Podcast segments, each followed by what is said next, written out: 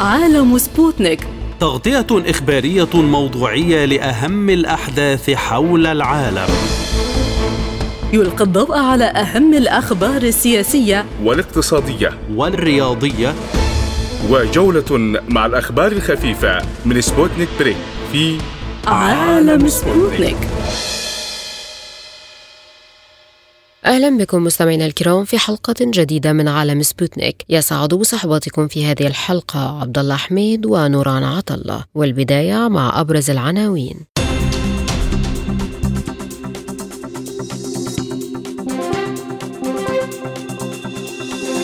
وزير الدفاع البريطاني يؤكد أن المخزون العسكري المخصص لأوكرانيا على وشك النفاذ. الحرس الثوري الإيراني يعلن قصف مواقع إرهابية في كردستان العراق. قوات الدعم السريع تحمل الجيش السوداني مسؤولية تعليق مفاوضات جدة. لقاء مرتقب بين عقيل صالح والمشري لبحث العملية الانتخابية في ليبيا. اقتصاديا الرئيس الأمريكي يوقع مشروع قانون رفع سقف الدين. أعلن وزير الدفاع البريطاني بن واليس أن مخزون المعدات العسكرية التي يمكن للغرب نقلها إلى أوكرانيا آخذ في النفاذ. وأضاف في لقاء صحفي لأنه مع استمرار الصراع تواصل الدول الغربية تقديم الأسلحة والتمويل لأوكرانيا دون الضغط على كييف لبدء مفاوضات مع روسيا. لكنه قال إنهم أدركوا حقيقة أن المعدات العسكرية التي يمكن نقلها بدأت تنفذ.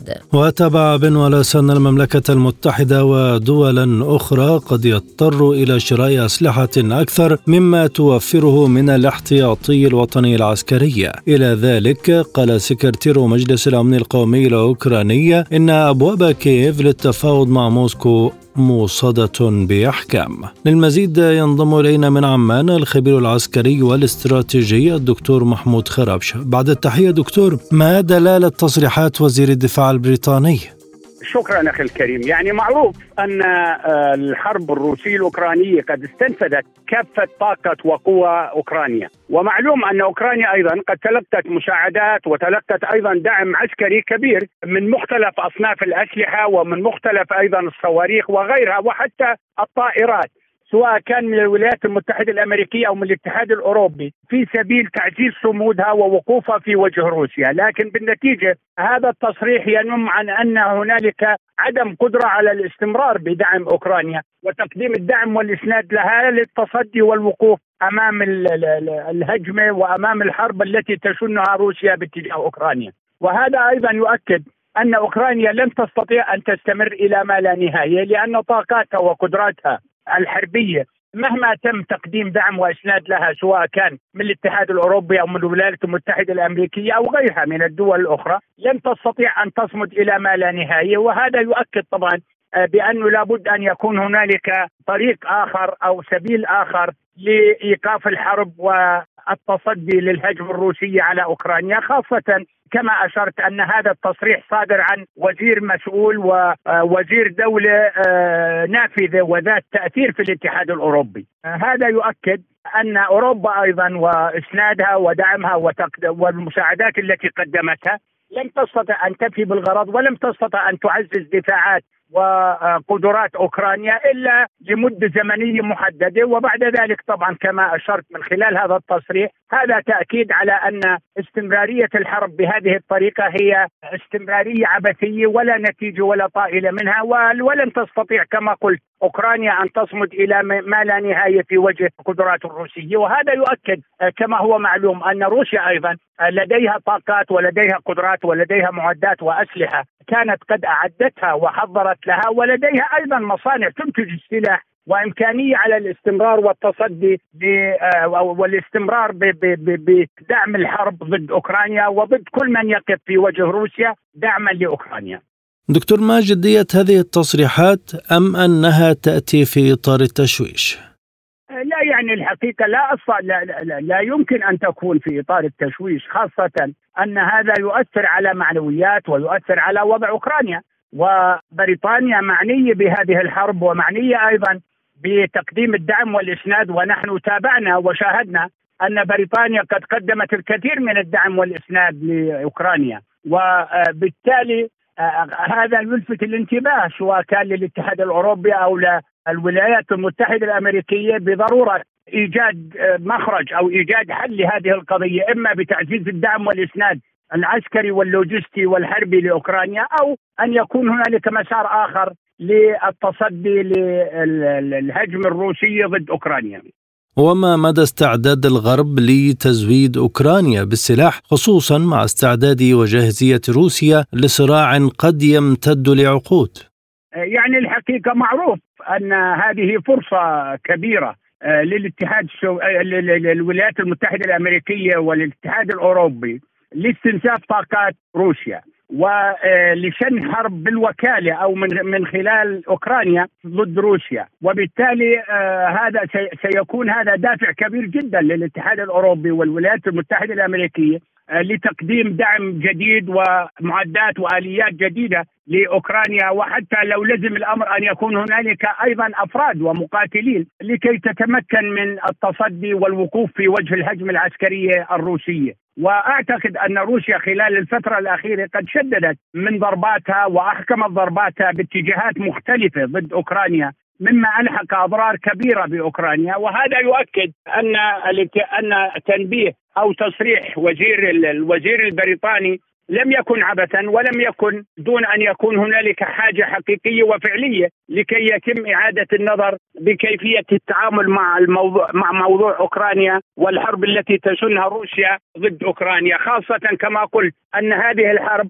أشبه ما تكون بحرب غير معلنة بين الاتحاد الأوروبي والولايات المتحدة من جهة وأوكرانيا وبين وبين روسيا من جهة أخرى، وبالتالي هذا ينبه ويؤكد على ضرورة تقديم دعم وأسناد ومعدات وإمكانيات حربية جديدة لأوكرانيا لكي تتمكن من الاستمرار بحربها والوقوف في وجه في وجه روسيا هل تتوقعون أن وتيرة الأزمة سوف تشتد أكثر في الميدان وأن دولا بعينها سوف تتحمل عبء دعم أوكرانيا بالسلاح؟ يعني معروف أن الهجمات وشدة آه، الهجم الروسية آه، قد اشتدت في الفترة الأخيرة وأعتقد أنها أيضا قد تشتد أكثر. لكن على الجانب الآخر في ظل هذا التصريح لابد أن يكون هنالك دعم وإسناد حقيقي جديد لأوكرانيا. وأيضا هذا يعني أنه سيكون هنالك اشتداد وضراوة للجبهات بين آه، روسيا بين روسيا وبين أوكرانيا. وأنا أشرت وقلت أن أوكرانيا هنالك من يقدم الدعم والإسناد لها بالوكالة وهنالك من يقوم بتقديم كل ما يلزم لاستمرار الحرب والوقوف في وجه آه، روسيا. آه، خاصة أن هذه الحرب حرب حرب قد مصيرية فيما يتعلق بموقف الولايات المتحدة الأمريكية وموقف الاتحاد الأوروبي. الذين أعلنوا موقفهم وعززوا من من من قدراتهم وطاقاتهم التي قدموها لأوكرانيا وبالتالي لابد أن يكون هنالك أيضا اشتداد واحتدام على الجبهة خاصة أن روسيا لديها الاستعداد للتصدي والوقوف في أمام كل الهجمات وأيضا من خلال تعزيز دور أوكرانيا ودعمها ورفضها بالمعدات اللازمة وحتى قد يكون هنالك دعم لبعض الجنود والأفراد الذين يمكنهم أن يقدموا الدعم والإسناد لأوكرانيا لكي تستمر الحرب ولكي يتم التصدي لروسيا والوقوف في وجهها. من قبل أوكرانيا على الرغم كما قلت أن آلة الحرب الحقيقية التي تدور راحاها على الجبهة هي حرب حرب أوروبية أو حرب أمريكية أوروبية من جهة ومن جهة ثانية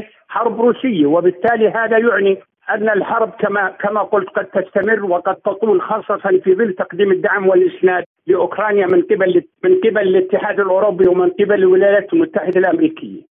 في ضوء هذه التطورات كيف يمكن فهم موقف مجلس الأمن الأوكراني الذي أعلن رفضه القاطع للمفاوضات مع روسيا؟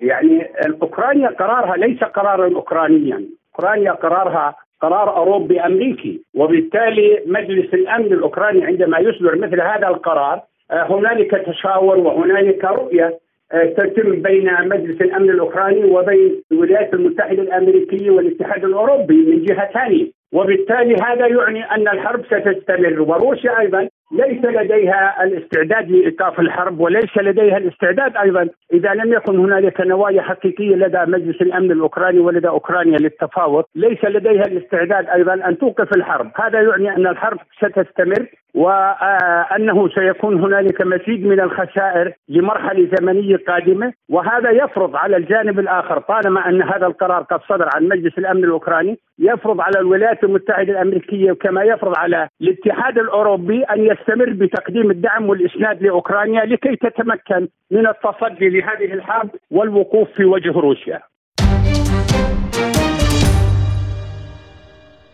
ذكرت وسائل إعلام إيرانية أن الحرس الثوري الإيراني قام بقصف مقرات الفصائل الإرهابية المعارضة لنظام الحكم في طهران والمستقرة في إقليم كردستان العراق. وكان الحرس الثوري الإيراني هدد الشهر الماضي الحكومة العراقية بإعادة استهداف مواقع الجماعات المسلحة في إقليم كردستان العراق إن لم تلتزم بنزع سلاح هذه الجماعات. وقال قائد القوات البرية للحرس الثوري الإيراني محمد بكبور في حديث مع وكالة تسنيم الإيرانية. إنه تم الاتفاق مع الحكومة العراقية وتعهدت بالقضاء على الجماعات الإرهابية ونزع سلاحها وطردها من العراق. ووقع مستشار الأمن القومي العراقي قاسم الأعرجي وأمين المجلس الأعلى للأمن القومي الإيراني علي شمخاني أخيرا اتفاقا أمنيا للتنسيق بين البلدين في حماية الحدود المشتركة بينهما. تعليقا على الموضوع ينضم إلينا من أربيل الكاتب والمحلل السياسي ياسين عزيز. أهلا بك سيد ياسين. ما الأهداف التي استهدفها القصف الإيراني في إقليم كردستان؟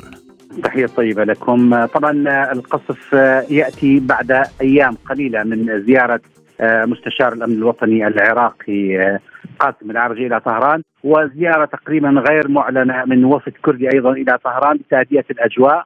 وتدارك الأوضاع بعد انتهاء المهلة الإيرانية للعراق بحفظ الأمن في الحدود والتعامل مع الأحزاب الكردية الإيرانية المعارضة والمتواجدة في إقليم كردستان. يعني القصف آه، لم يكن قصفا واسعا أو قصفا عنيفا وإنما كانت إشارة من الجانب الإيراني إلى آه، الحكومتين في بغداد وأربيل بين بأن إيران فعلا جادة في آه، آه، قصف أو إنهاء آه، تواجد المعارضة الكردية الإيرانية على أرض اقليم كردستان، لكن مع هذا هناك نوعا ما فرصة أخرى بين الجانبين لا سيما أن الحكومة الموجودة في العراق الآن حكومة حليفة ومقربة جدا من طهران لذا نتصور أن سيكون هناك أيضا فرصة وهناك وقت آخر لتدارك الموقف وعدم توسع العمليات الإيرانية في إقليم كردستان.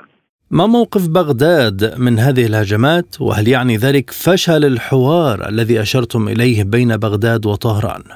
يعني لا لا يمكن الحكم الآن بأنها فاشل لكن الحوار يعني فشل لكن بغداد حريصة وتطلب من الإيرانيين باعتبار أن كما قلت أن الحكومة المتواجدة في بغداد الآن حكومة قريبة جدا من إيران وتشكلت من أحزاب حليفة تاريخيا مع إيران، لهذا هي لا تريد أن تنحرش يعني أي عملية عسكرية إيرانية خاصة إذا كانت واسعة داخل الحدود الدولية العراقية فستكون محرجة جدا للحكومة العراقية، أيضا هناك ظروف إقليمية ودولية تصعب هذه المهمات، لذا نتصور أن جهود الحكومة العراقية لن تنتهي ولن تتراجع في إقناع الإيرانيين بالصبر والتمهل من أجل معالجة الوضع الكردي الإيراني داخل الأراضي العراقية لا سيما بالتنسيق بين حكومة بغداد وحكومة إقليم كردستان. هل تتحقق المطالب الإيرانية برأيك بضرورة إنهاء وجود الجماعات المناهضة لطهران في الأراضي العراقية؟ لا طبعا يعني الوجود الإيراني المعارض في العراق يعود إلى بداية الثمانينات من القرن الماضي. لذا فمعالجة هذا التواجد لن يكون سهلا يحتاج إلى وقت طويل وتنسيق. آه، ليس مع العراق فقط أو حكومة الإقليم آه، فقط وإنما تنسيق دولي مع الأمم المتحدة مع الجانب الأمريكي. أنا حسب معلوماتي آه، أن هناك زيارة قريبة لوفد امني عراقي إلى واشنطن لبحث هذا الموضوع. كلنا يدرك أن الولايات المتحدة تضغط على الحكومة العراقية على حكومة الإقليم بعدم إنهاء وهذه المعارضة الإيرانية موجودة في إقليم كردستان أو في عموم العراق. لذا فأنا أتصور أن الوقت لن يكون يعني الوضع لن يكون سهلا في معالجة التواجد الإيراني المعارض في العراق. ولماذا لا تتفهم إيران أن الوضع في كردستان يحتاج إلى مزيد من الوقت لحل مطالبها؟ يعني في إيران بعض المشاكل الداخلية ولإيران آه، يعني آه، مواضيع معقدة سواء مع على المستوى الدولي وعلى المستوى الداخلي. لذا فأنا برأيي ان أن إيران آه، تلجأ مرات إلى تصدير مشاكلها الداخليه عبر آه، تسليط الضوء على نوع من هذه المشاكل سواء آه، مرات مع مثلا مع الخليج أو مع الولايات المتحدة أو حتى في موضوع التواجد الكردي المعارض بايران في الأراضي العراقية، لا نتصور أن إيران أيضا تريد كسب نقطة إيجابية بعد تطبيع علاقاتها مع دول الخليج بشكل عام هي معالجة المعارضة الكردية في الأراضي العراقية ستكون نقطة إيجابية لصالح الحكومة الإيرانية في هذه المرحلة في حال تعثرت الأمور أو تأخر العراق في تنفيذ الطلبات الإيرانية، كيف سيكون الوضع؟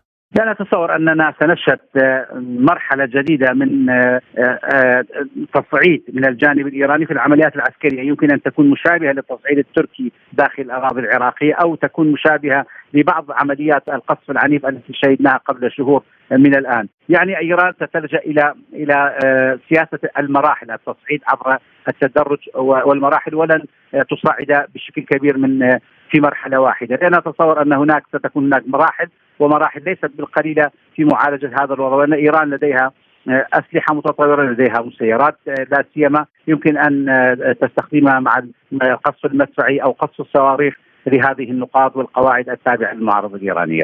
إذا كيف تنعكس هذه الهجمات على الاتفاقات الأمنية الموقعة بين البلدين مؤخرا؟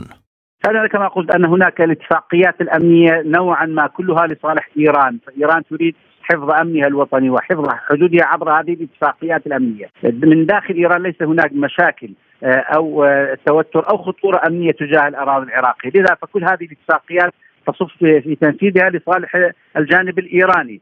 آه، لذا فإن العراق كما قلت وخاصة الحكومة الحالية لا تريد أن تحرج نفسها وأن تواجه ضغوطا داخلية وإقليمية ودولية عبر وجود عمليات عسكرية خارج الحدود آه، كما قلت آه، كما رأينا آه، الإحراج الكبير الذي أصاب الحكومة العراقية في في تدخل واقتحام أو اختراق الأتراك في الحدود الدولية العراقية وأن نشهد أيضا اختراقا حدوديا لا سيما إن كان مثلا اختراقا بريا كما حدث مع الجانب التركي سيحدث مع الجانب الإيراني أكيد سيكون مثلا محرجا جدا للحكومة العراقية، أنا أتصور كما قلت آه، أن الحكومة العراقية لن تتوانى في إضعاف جهودها من أجل إقناع إيران في التمهل وإعطاء مهلة أكبر من أجل آه، معالجة الموقف، هناك كما قلت أفكار تطرح الآن بين حكومة الإقليم وحكومة الاتحادية، لكن أنا أتصور بما لي أن التاثير الأمريكي على العراق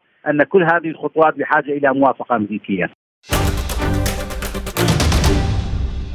حملت قوات الدعم السريع الجيش السوداني مسؤولية تعليق مفاوضات جدة التي ترعاها المملكة العربية السعودية والولايات المتحدة وتهدف إلى وقف إطلاق النار بين الطرفين بعد نزاع مستمر منذ قرابة شهرين. وأضافت في بيان أنه تأكد لهم أن الجيش السوداني من خلال تعليق مشاركتهم في التفاوض سعى إلى تفكيك المباحثات بشروط تعجيزية مسبقة من أجل إفشال عملية التفاوض. وأشار البيان أن هذا هدف خطط له من وصفهم وفد الانقلابيين منذ اليوم الأول رغبة منهم في تأجيج نار الفتنة وتوسيع دائرة الحرب بحسب البيان. إلى ذلك اعتمد مجلس الأمن الدولي قرارا بتمديد تفويض بعثة الأمم المتحدة في السودان لمدة ستة أشهر مدينا بشدة الهجمات على المدنيين وموظفي الأمم المتحدة والعاملين في المجال الإنساني. للمزيد ينضم إلينا من الخرطوم قائد القوات البحرية السودانية السابق الفريق فتح الرحمن محي الدين. أهلا بك سيادة الفريق. بداية من المسؤول عن تعليق مفاوضات جدة برأيك؟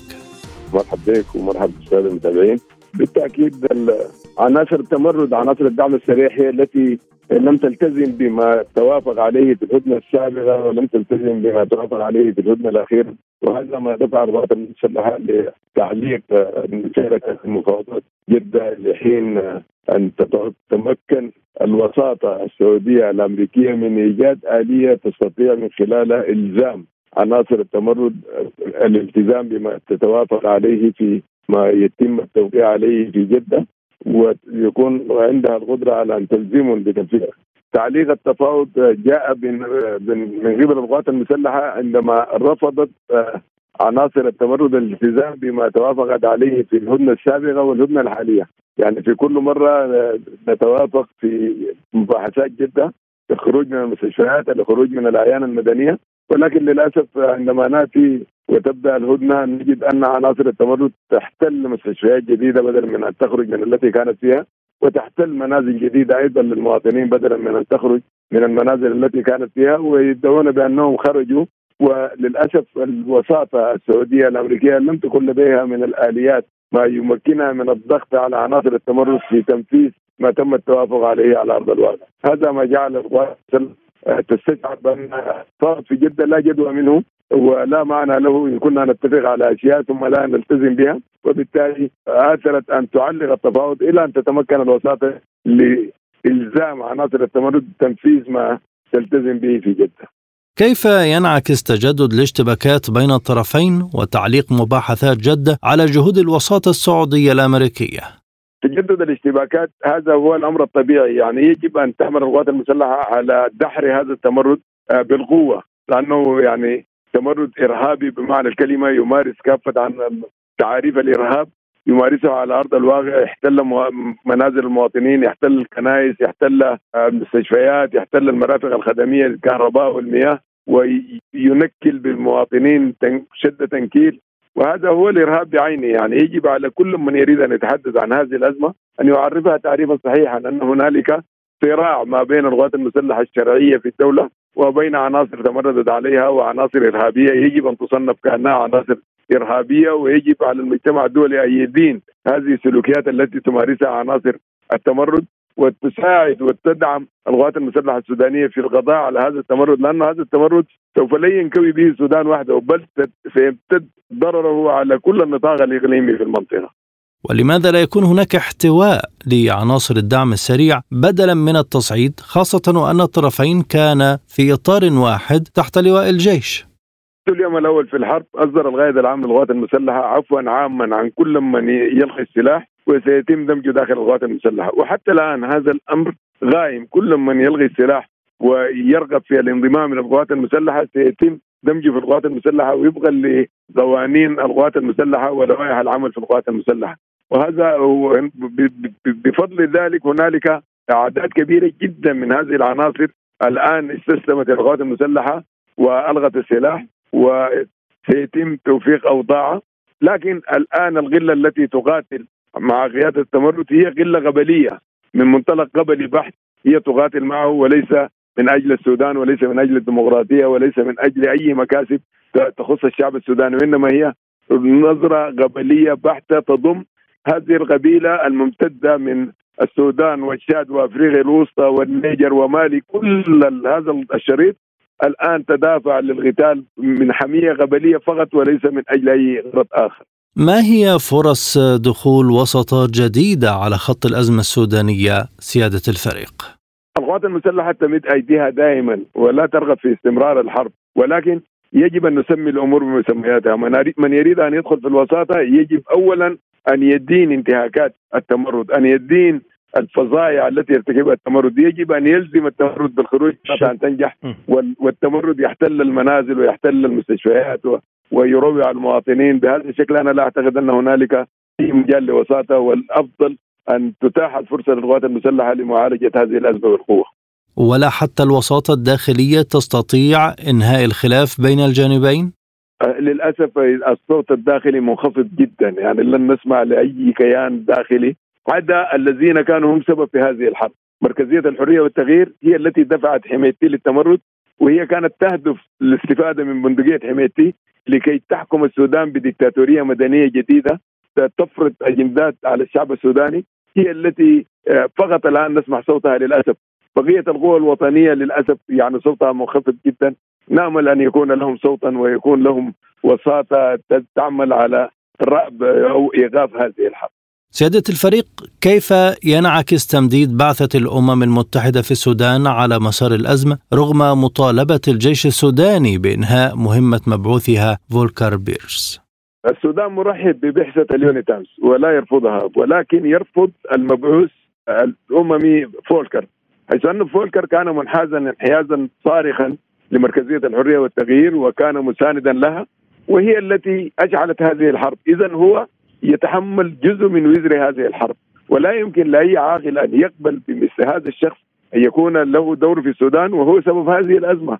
أنا أعتقد إنه يجب على الأمم المتحدة أن تحترم رغبة السودان بان اتي بمبعوث اممي آخر على رأس البعثة ولا اعتراض للسودان على ذلك. لكن أن يفرضوا علينا شخصا غير مرغوب فيه أنا أعتقد إنه هذا لا يحترم سيادة السودان. ولا أظن السودان يقبل به مرة أخرى ولن يكون له يعني دورا إيجابيا إن أتى مع هذه البعثه السودان يرحب بالبعثه الأممية ويحتاج إلى مساندتها ولكن يجب من يأتي بالبعثه أن يلتزم بالأجندة التي جاء من أجلها ولا يعمل على تمرير أجندات خاصة تخدم مصالح جهات أخرى غير الشعب السوداني.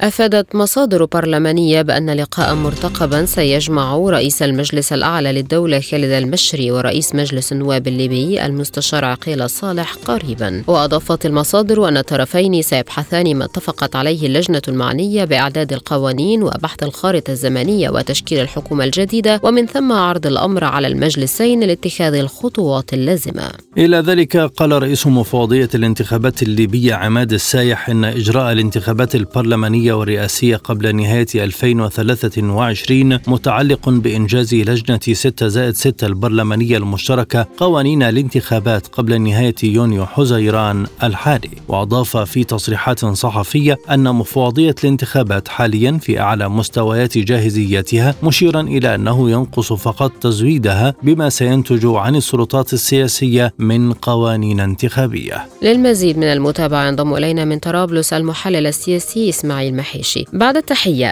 يعني ما مدى صحة ما ذكرته تقارير صحفية عن وجود خلافات مفاجئة بين أعضاء لجنة 6 زائد 6 الإشكالية ما زالت معقدة. لم تتضح الرؤية النهائية لهذه التعديلات وهذه التوافق.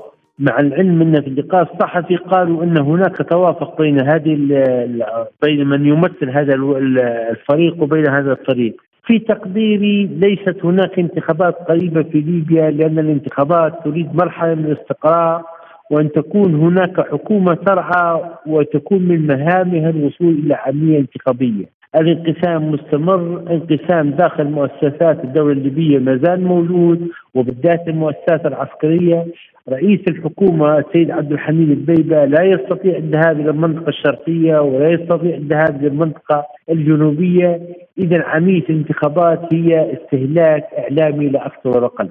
إلى أي مدى يحسم اللقاء المرتقب بين عقيل صالح والمشري الخلافات على موعد العملية الانتخابية؟ إلى حد الآن بدون دعم دولي حقيقي لهذه الانتخابات لا أتوقع أنها الانتخابات لحد الآن الأطراف الدولية تؤكد على دعمها لعملية انتخاب نهاية هذه السنة.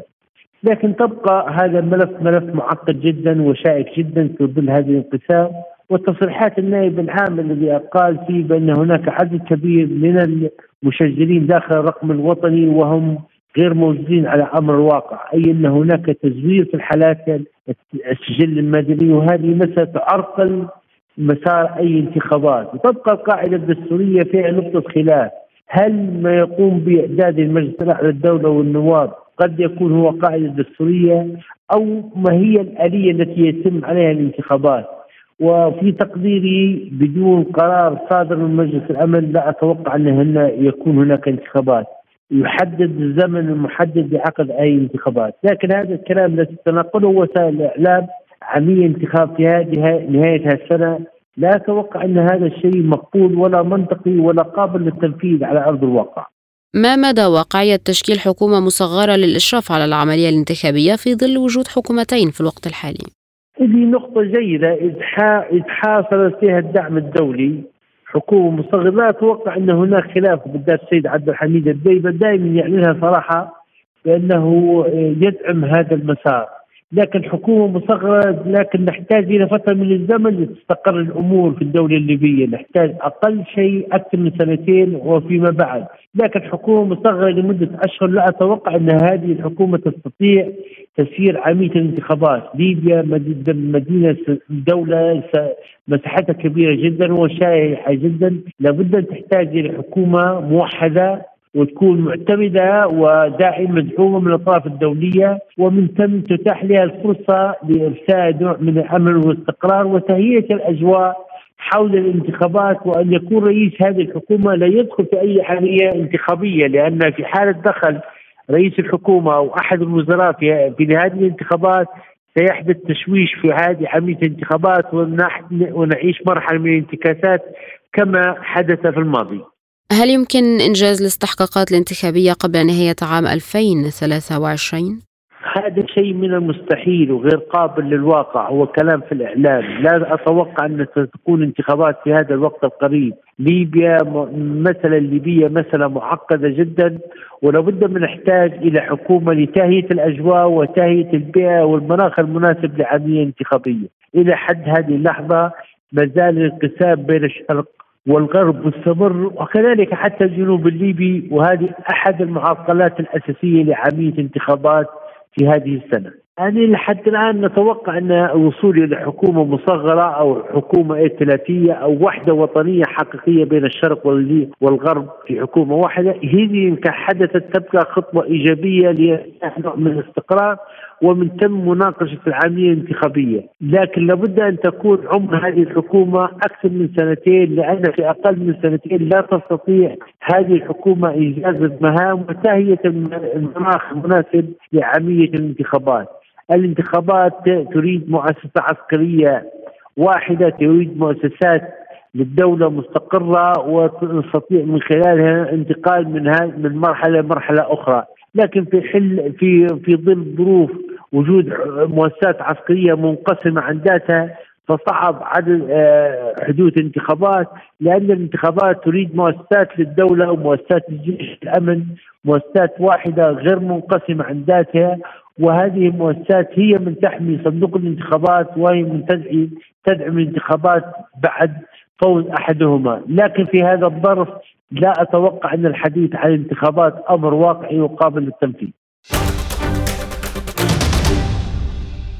قال الرئيس الأمريكي جو بايدن إنه سيوقع على مشروع قانون رفع سقف الدين وذلك حتى تتجنب الحكومة الأمريكية التقصير في الوفاء بالتزاماتها المالية التي كانت ستحدث بخلاف ذلك في الخامس من يونيو الجاري. وعرب بايدن عن شكره لأعضاء الكونغرس الذين صوتوا لتمرير هذا الاتفاق الذي سيوقعه ليصبح قانونا. وكان مجلس الشيوخ الأمريكي أقر مشروع قانون رفع سقف الدين العام الأمريكي والحد من الإنفاق ما يمهد الطريق للولايات المتحدة لتجنب التخلف عن سداد التزاماتها المالية. معنا من بيروت الخبير الاقتصادي دكتور بلال علامة. بعد تحية دكتور بلال ما أهم ملامح هذا الاتفاق؟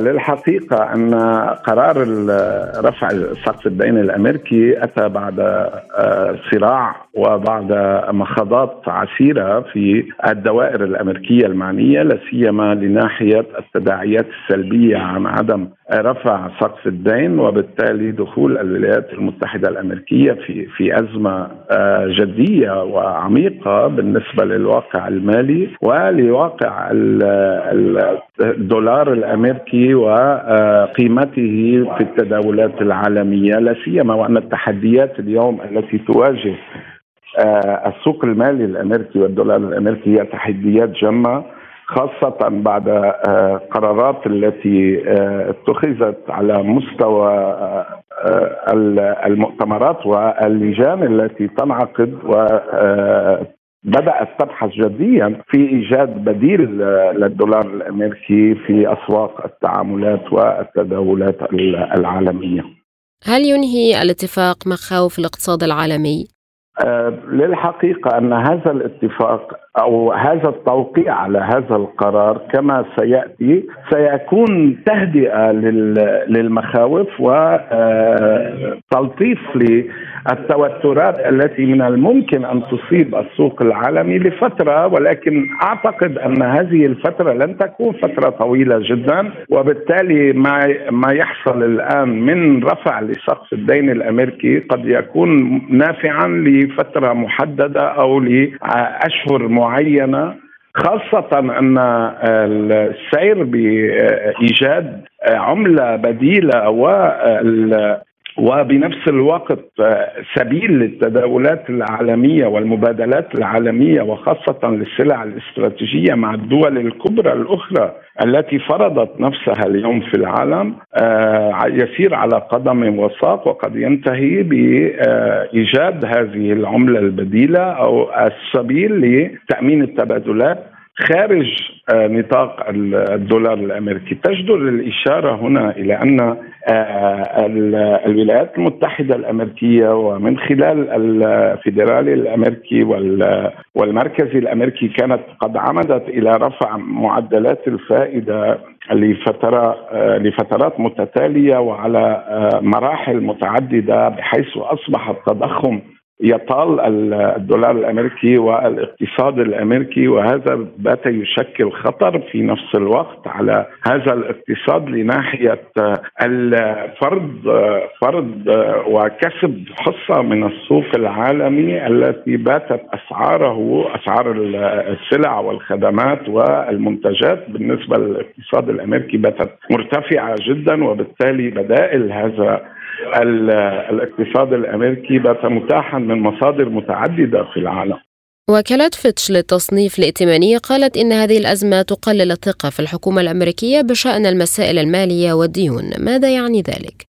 يعني آه تماما هذا يفسر الشيء الذي ذكرته قبل قليل من أن آه قد تكون هذه الخطوة تهدئة للاضطرابات التي من الممكن أن تصيب الاقتصاد الأمريكي ولكن ليس لفترة طويلة وقد تنفع أو قد ينفع هذا القرار بإعطاء جرعة جرعة آه، أكسجين للاقتصاد الأمريكي ولكن لأشهر وليس أكثر من ذلك لأن من المعروف أن آه، رفع سقف الدين سيؤدي في مكان ما إلى استهلاك هذا هذه المبالغ الإضافية التي ستحاول الولايات المتحدة الأمريكية آه، آه، ضخها في الاقتصاد الأمريكي وقد تكون نافعة لأشهر ليس أكثر.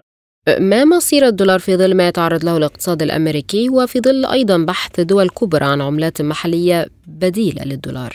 نعم أنا أعتقد جازما وقد ذكرتها قبل قليل ان آه، مشروع الدول الكبرى البحث عن عملات متنوعة أو عن عملة تحل بديلا عن الدولار الأمريكي للمبادلات والتعاملات التجارية الاستراتيجية في العالم إضافة إلى آه، وضع الاقتصاد الأمريكي وكيفية تأمين جرعة آه، دعم أو أكسجين لاستمرارية هذا الاقتصاد في الحالتين آه، العملية تسير على قدم وساق وبمعنى أوضح أن آه، محاولات الدول الكبرى إيجاد العملة البديلة آه، لن يطول كثيرا وقد يكون مع نهاية الصيف قد توصلوا إلى إلى تحديد هذه العملة وكيفيه استعمالها. في نفس الوقت قد يكون قرار رفع سقف الدين الأمريكي قد استنفذ أو قد خدم ما يستطيع أن يخدمه لناحية ضخ الروح في الاقتصاد الأمريكي وبالتالي ستنتهي القضية حسب اعتقادي والدراسات التي نجريها إلى أن الدولار الأمريكي بدأ رويدا رويدا يفقد من قوته العالمية ويتنازل لمصلحة بدائل قد تبصر النور مع نهاية الصيف القادم. عالم سبوتنيك يغطي جميع الأحداث السياسية والاقتصادية والرياضية حول العالم على مدار ساعة تتابعون عالم سبوتنيك مع أهم خبراء التحليل السياسي والاقتصادي. نقترب معكم في متابعة دقيقة من القضايا السياسية والاقتصادية، كما نستعرض أهم الأخبار الرياضية والفنية والبيئية. انتظروا عالم سبوتنيك أيام الجمعة والسبت والأحد من كل أسبوع. ملفات ساخنة برنامج يسلط الضوء على أهم القضايا الحرجة في العالم. في ملفات ساخنة نستعرض القضايا مع جميع الأطراف ومن كل الزوايا لاستجلاء الحقيقة. ملفات ساخنة يستضيف أهم الخبراء وأجرأ الضيوف تابعوا ملفات ساخنة مع راديو سبوتنيك أيام السبت والثلاثاء والخميس من كل أسبوع. الآن إلى جولة من الأخبار حول العالم.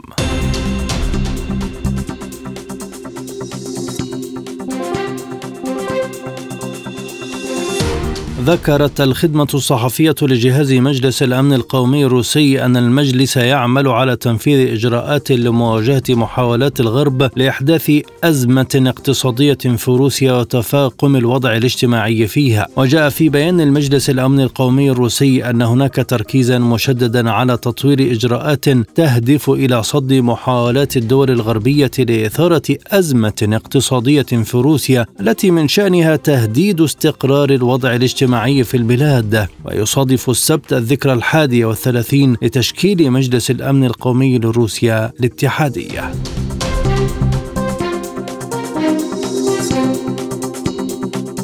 قال نائب رئيس مجلس الأمن الروسي ديمتري ميدفيديف إنه لن تكون هناك عودة إلى الماضي الأوروبي المشرق مضيفا أن روسيا حاليا بلد مختلف تماما. وأضاف في تصريحات على قناته على تيليجرام إنهم في أوروبا لا يستطيعون ولا يريدون فهم حقيقة واحدة بسيطة ألا وهي أن روسيا اليوم بلد مختلف تماما مقارنة بفترة ما قبل الحرب.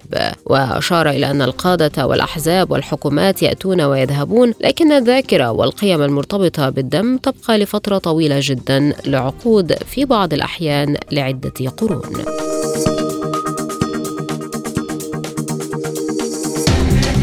قال سكرتير مجلس الأمن القومي الأوكراني أليكسي دانيلوف إن أبواب كييف للتفاوض مع موسكو موصدة بإحكام. وقال على الهواء من قناة البرلمان الأوكراني أن هناك قرارا من مجلس الأمن القومي والدفاع الأوكراني بعدم إجراء أي مفاوضات مع الرئيس فلاديمير بوتين. ووفقا له فإن رأي الدول الأخرى فيما يتعلق بالمفاوضات يفسر من خلال حقيقة أنها تدافع عن مصالحها الخاصة وتضع إجراءات معينة لاستهلاك الخاص.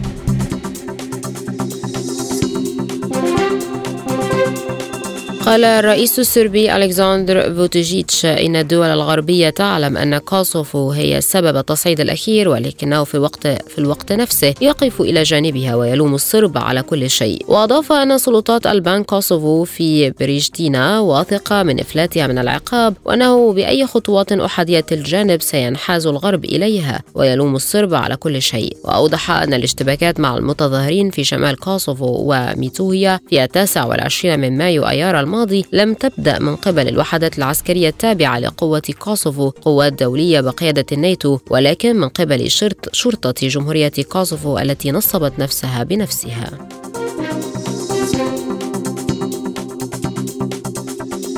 أعلن السفير أحمد أبو زيد المتحدث الرسمي باسم وزارة الخارجية المصرية أن وزير الخارجية المصري سامح شكري سيتوجه السبت إلى أنقرة بتكليف من الرئيس عبد الفتاح السيسي لتمثيل مصر في مراسم حفل تنصيب رئيس تركيا رجب طيب أردوغان. أوضح أبو زيد أن مشاركة وزير الخارجية المصري تأتي في إطار التطوير الذي يشهده مسار العلاقات المصرية التركية خلال الفترة الأخيرة وحرص الدولتين على العودة للعلاقات الثنائية إلى طبيعتها بشكل كامل بما يحقق طموحات الشعب المصري والتركي.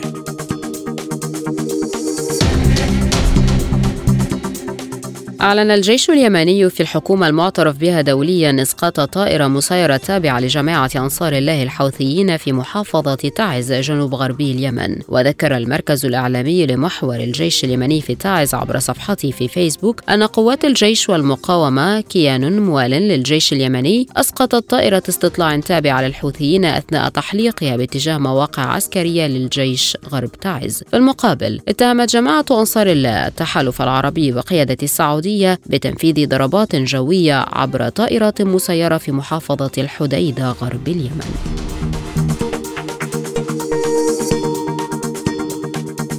بحث وزير الخارجية السعودي فيصل بن فرحان والإيراني حسين أمير عبد اللهيان. سبل تعزيز العلاقات الثنائية ومتابعة خطوات تنفيذ اتفاق البلدين الموقع في بكين وذلك في ثاني لقاء يجمعهما منذ الإعلان عن استئناف العلاقات. جاء اللقاء على هامش اجتماع مجموعة بريكس في جنوب إفريقيا يوم الجمعة بحسب بيان للخارجية السعودية. وعبر وزير الخارجية السعودي والإيراني عن تطلعهما القادمة إلى تكثيف اللقاءات التشاورية وبحث سبل التعاون لتحقيق المزيد من الآفاق الإيجابية للعلاقات الثنائية والمتعددة الأطراف بما يخدم مصالح البلدين والشعبين الشقيقين.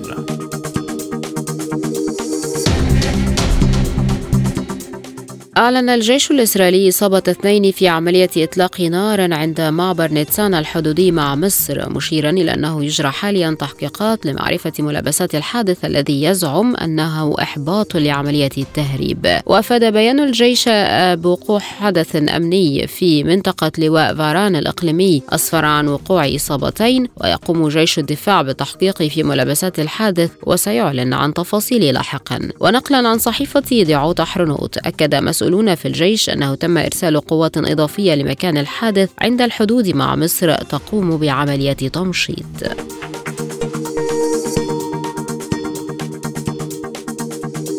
ارتفعت عصيرة ضحايا حادث تصادم ثلاثة قطارات في ولاية أوديشا الهندية إلى 288 قتيلا بحسب وسائل إعلام هندية. وأضافت أن ما يقارب 900 شخص أصيبوا في الحادث الذي وقع الجمعة بالقرب من مدينة بالاسور في الهند. وفقا للبيانات المحدثة من سلطات السكك الحديدية خرجت 12 مقطورة من قطار ركاب كان مسافرا من كولكاتا إلى تشيناي عن القضبان بسبب اصطدامها بقطار شحن وسقطت في المسار المعاكس.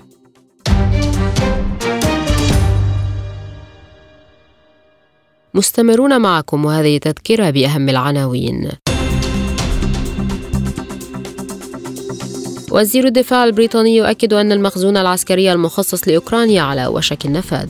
الحرس الثوري الإيراني يعلن قصف مواقع إرهابية في كردستان العراق. قوات الدعم السريع تحمل الجيش السوداني مسؤولية تعليق مفاوضات جدة. لقاء مرتقب بين عقيل صالح والمشري لبحث العملية الانتخابية في ليبيا. اقتصاديا الرئيس الأمريكي يوقع مشروع قانون رفع سقف الدين. عالم سبوتنيك يغطي جميع الأحداث السياسية والاقتصادية والرياضية حول العالم. على مدار ساعة تتابعون عالم سبوتنيك مع أهم خبراء التحليل السياسي والاقتصادي. نقترب معكم في متابعة دقيقة من القضايا السياسية والاقتصادية. كما نستعرض أهم الأخبار الرياضية والفنية والبيئية. انتظروا عالم سبوتنيك أيام الجمعة والسبت والأحد من كل أسبوع. مساحة حرة برنامج يسلط الضوء على أهم القضايا الاجتماعية والاقتصادية حول العالم. في مساحة حرة تنوع في الآراء وثراء في النقاش. مساحة حرة يأتيكم عبر راديو سبوتنيك الاثنين والخميس من كل أسبوع. الآن مع أخبار الاقتصاد.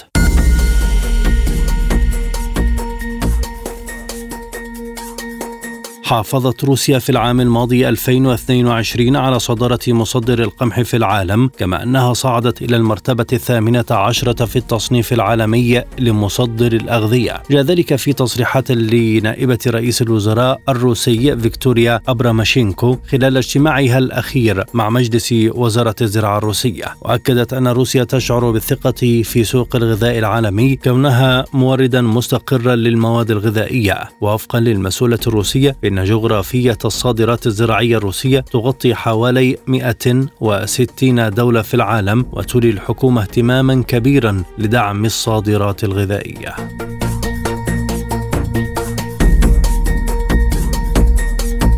أبقت وكالة التصنيف الائتماني فيتش التصنيف الائتماني للولايات المتحدة عند AAA تحت المراقبة السلبية على الرغم من اتفاق الحزبين الديمقراطي والجمهوري بشأن حد الدين لتجنب حدوث تعثر كارثي. جاء قرار الوكالة بعد يوم من تصويت أعضاء مجلس الشيوخ الأمريكي على تعليق حد الدين الفيدرالي متوجا أسابيع من المفاوضات المشحونة للقضاء على خطر التخلف عن سداد الائتمان الكارثي. وأضافت فيتش في بيانها أن هذا يأتي فيما يتم النظر في التداعيات الكاملة لأحدث حادثة حافية الهوية وتوقعات مسار المالية العامة ومسارات الديون على المدى المتوسط لكن فيتش قالت إن المواجهات السياسية المتكررة بشأن حد الديون وعمليات التعليق في اللحظة الأخيرة مع اقتراب وزارة الخزانة الأمريكية من عدم الوفاء بجميع التزاماتها تقلل الثقة في الحكومة بشأن المسائل المالية والديون.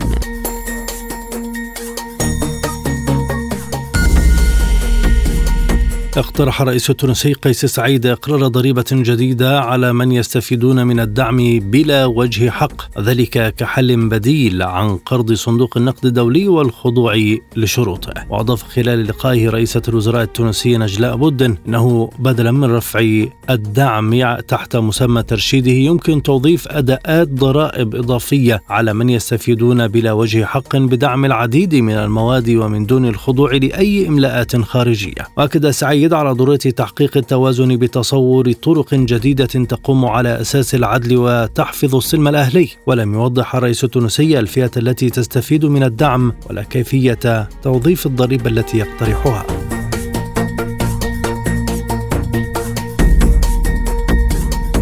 قالت وزيرة المالية التونسية سهام نمصية إن حكومة بلادها انطلقت في برنامج إصلاحي واعد مرتبط بالسيادة الوطنية وبالسلام الاجتماعي والعدالة. وشددت خلال جلسة للبرلمان التونسي أن تونس لا تقبل أي إملاءات مشيرة إلى أن إصلاحات الحكومة ستكون تونسية تونسية بامتياز. وأضافت أن الدولة لا يمكن لها أن تتخلى عن دورها الاجتماعي وذلك تعليقا على علاقة تونس بصندوق النقد الدولي أو أي مانح آخر لبلادها وشددت الوزيرة التونسية على ضرورة تنمية الدور الاجتماعي لبلادها عبر توفير التمويلات اللازمة مشيرة إلى أن هذه التمويلات تتطلب أن تكون وفق برامجنا واختياراتنا على حد تعبيرها.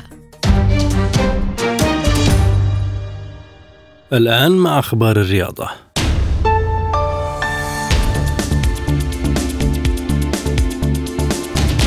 أعلن نادي باريس سان جيرمان الفرنسي مغادرة مدافع الإسباني المخضرم سيرجيو راموس للفريق بنهاية الموسم الجاري. وأعلن النادي الفرنسي في بيان أن راموس يستعد لمغادرة النادي الباريسي بعد موسمين أمضاهما مدافعا عن ألوانه. وأشار الفريق إلى أن راموس لم يتعرض لأي هزيمة مع الفريق على مدار 34 مباراة متتالية ما بين نوفمبر 2021 ويناير 2023 ووجه بطل فرنسا الشكر شكرا لمدافع ريال مدريد السابق على الفترة التي قضاها ضمن صفوفه وحقق خلالها لقب الدوري الفرنسي مرتين بالإضافة لكأس السوبر المحلية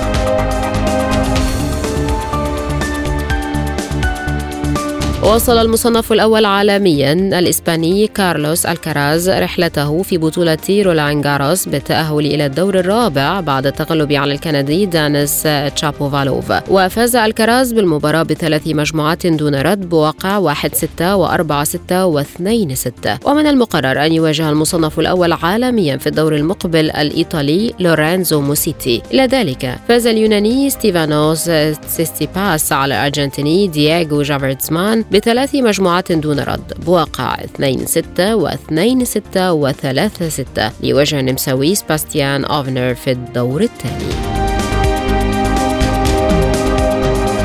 قررت المحكمة التي تنظر في قضية مدفوعات نادي برشلونة للنائب السابق لرئيس اللجنة الفنية للحكام في الليغا خوسيه ماريا إنريكيز ضم ابنه خافير لدائرة المتهمين ووسعت القضية لتشمل اتهامات بغسيل الأموال. لذلك في قرار لمحكمة التحقيق رقم واحد في برشلونة الذي ينص على سرية التحقيقات لمدة شهر باستثناء القرارات الصادرة عنها. بحسب النيابة فإن تلك المدفوعات كانت تهدف لتشجيع موقف برشلونة عند اتخاذ القرار القرارات التحكيمية في المباريات التي خاضها وفي نتائج المنافسات. رفض كبير الأساتذة الروس سيرجي كارياكين اللعب في مونديال الشطرنج دون علم ونشيد بلاده رغم دعوة المشاركة الموجهة له من قبل الاتحاد الدولي للشطرنج. وأشار إلى أنه على الرغم من أن كأس العالم هي بطولته المفضلة لكنه لن يشارك في النسخة القادمة. وأرجع كارياكين سبب عدم مشاركته في البطولة أنه لن يتمكن من تمثيل بلاده واللعب تحت العلم الروسي وفي حالة الفوز والتتويج لن يتم سماع النشيد التنفيذ الروسي بحسب ما صرح على قناته على تليجرام.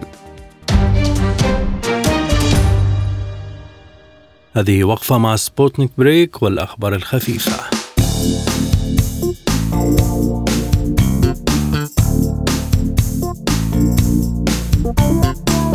أعلنت دولة الإمارات العربية المتحدة عن فوزها برئاسة المنظمة العالمية للأرصاد الجوية ليصبح أول خليجي عربي من قارة آسيا يتولى المنصب. وذكرت وكالة الإنباء الأماراتية أن الدكتور عبد الله المندوس فاز بمنصب رئيس المنظمة لمدة أربع سنوات بعد حصوله على 98 صوتا في التصويت العام. ومن المقرر أن يتولى المندوس مهام منصبه الجديد خلال يومي الخامس والسادس من يونيو الجاري وستكون أولى أولى مهامه هي ترأس الدورة السابعة والسبعين لاجتماع المجلس التنفيذي لمنظمة الأرصاد الجوية المقرر عقده في مدينة جنيف في سويسرا. وبعد الإعلان عن فوزه بمنصب مدير المنظمة العالمية للأرصاد الجوية أكد المندوس على تويتر أنه سيسعى بكل جهد وإصرار لتحقيق الثقة التي نالها متوقعا أن يتجاوز التوقعات ويتمنى القوة والقدرة على الوفاء بهذه المسؤولية.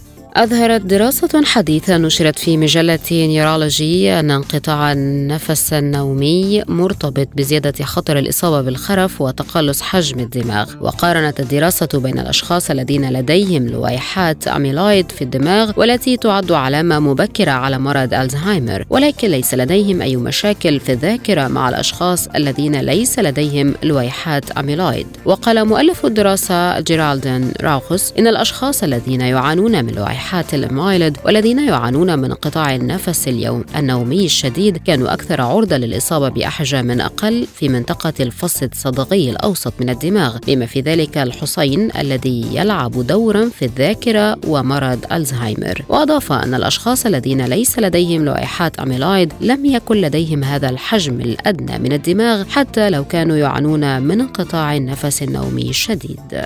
أشارت دراسة جديدة إلى أن فقدان الوزن الناتج عن حمية البحر الأبيض المتوسط الخضراء أسهم في تخفيف شيخوخة الدماغ. وتوصل العلماء إلى النتائج بعد إجرائهم تجربة سريرية طويلة الأمد استمرت 18 شهرا قاموا خلالها بعمليات مسح للدماغ في 102 شخص تم تشخيصهم بالسمنة من أجل فحص تأثير التدخل في نمط الحياة على مسار الشيخوخة. وكشفت النتائج أن انخفاض وزن الجسم بنسبة 1% فقط. نتيجة حمية البحر الأبيض المتوسط الخضراء جعل عمر دماغ المشاركين أصغر بنحو تسعة أشهر. وارتبط هذا الانخفاض بتغييرات في التدابير البيولوجية الأخرى مثل انخفاض نسبة الدهون في الكبد وإنزيماته.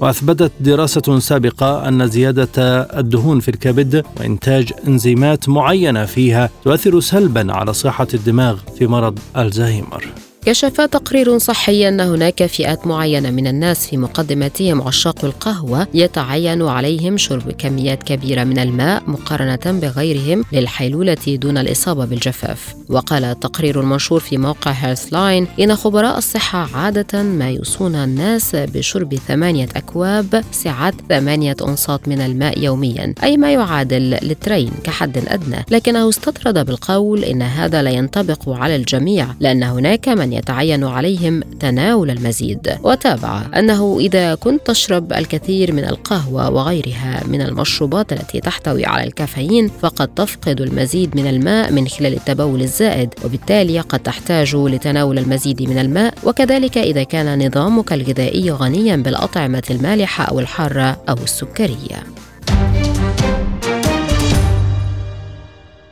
لا يبقى في هذه الحلقة سوى التذكير بأهم ما جاء فيها من عناوين.